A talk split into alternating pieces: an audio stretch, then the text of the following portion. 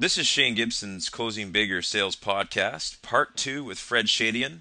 Once again, this is part of the blogathon we're doing, which is a 24 hour blogging and podcasting marathon where we're raising money for the MSMF Foundation. We're building a school in India. So, for those of you listening to this on July 26, 2008, please stop by closingbigger.net and make a contribution, or at least post a few notes of encouragement as I stay up for a complete 24 hours blogging about sales leadership.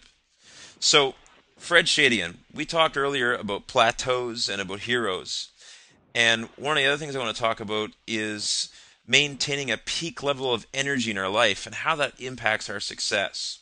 So, if maybe you could sort of talk about your strategies and the importance of that to our audience. Absolutely, Shane. Thank you for part two here.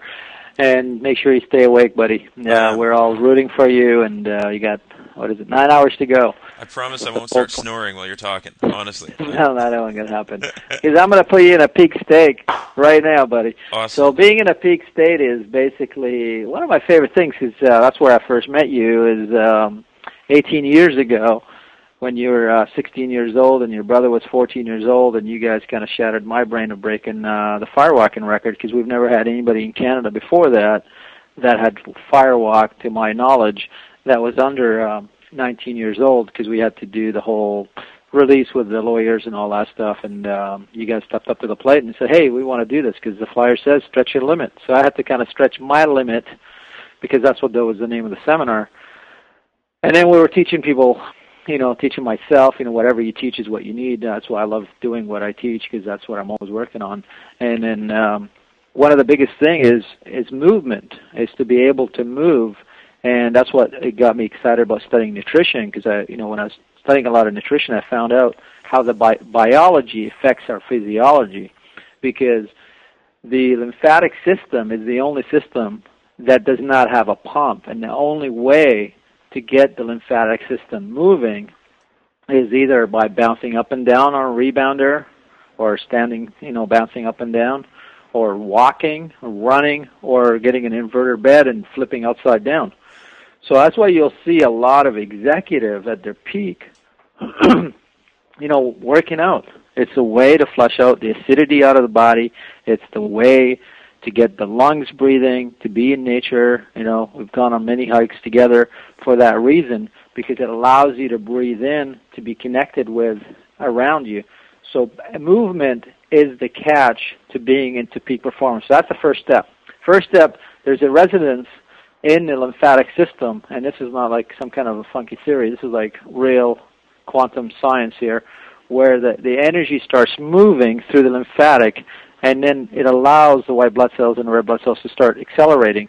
And then as that starts moving, you don't have the depression or you don't have the stagnation that most people might have, and that's the opposite of being in a peak state.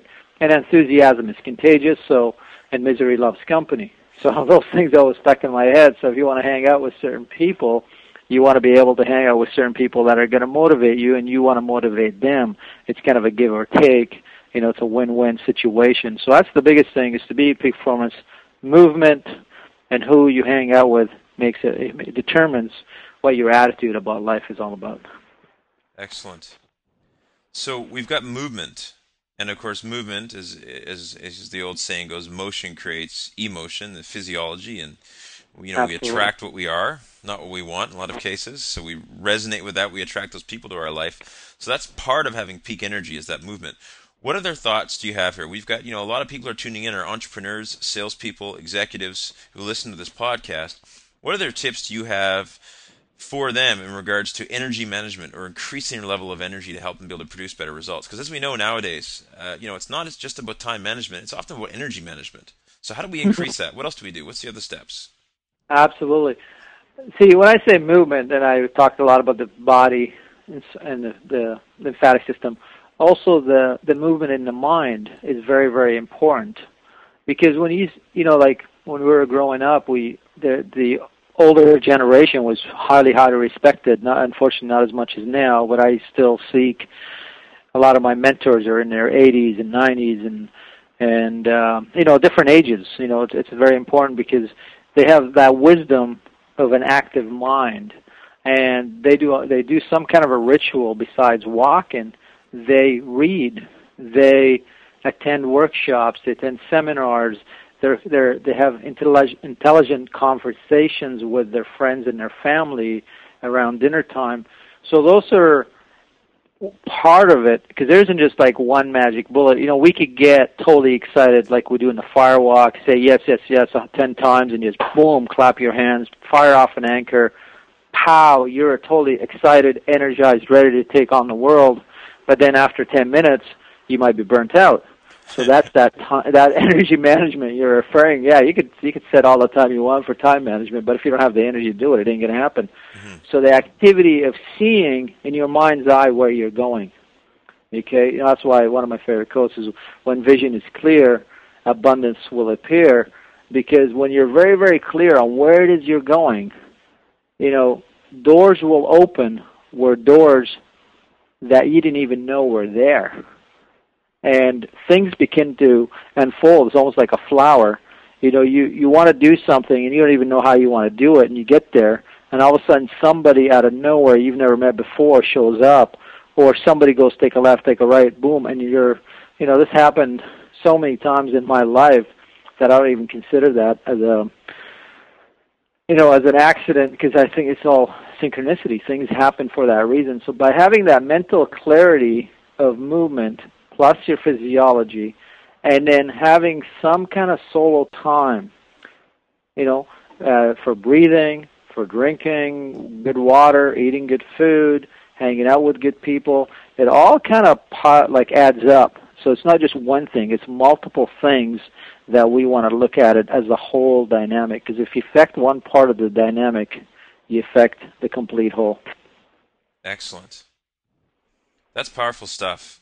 And as we talk about energy management and increasing our energy, and I know we've mentioned this before a bit, the power of association, but also our own conversations, how important is our own mental programming uh, to impact our level of energy? And, and what are some of your suggestions for our listeners to really enhance their own mental programming to get to higher levels of energy? Mm.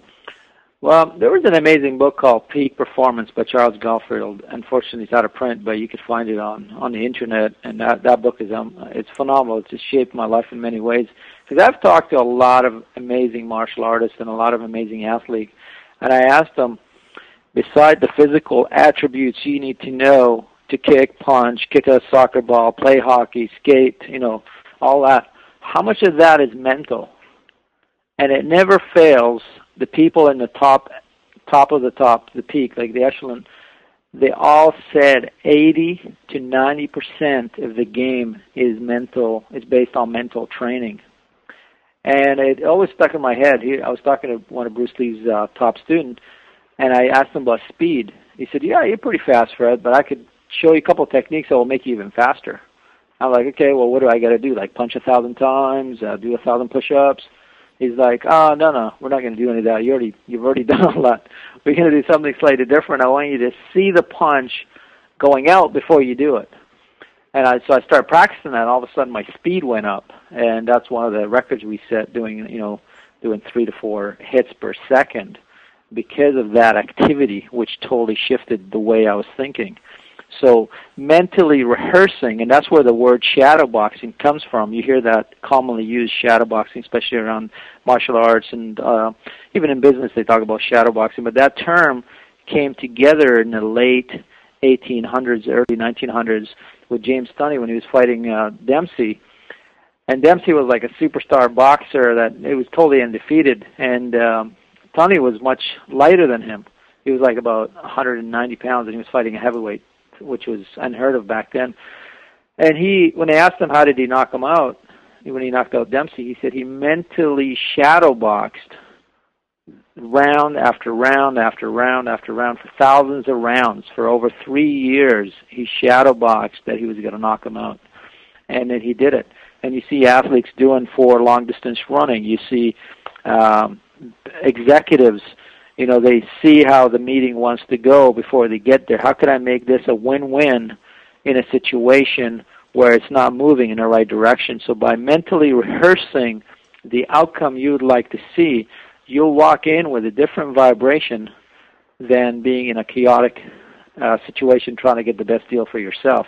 How can I make an impact on my community? By me selling this product or you know promoting this company or increasing the, the, the amount of the organization, how could I make a, a dynamic shift that will impact everybody that is involved? And that's what your ta- dad, uh, Bill Gibson, taught me years ago. It's called relationship selling. He was talking about it 20 years ago, you know, 18 years ago when I met you guys.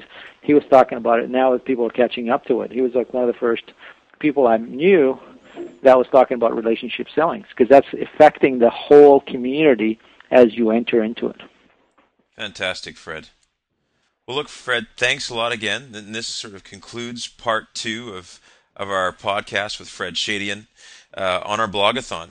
Uh, once again, we've got part three coming up. Uh, very briefly, be uploaded.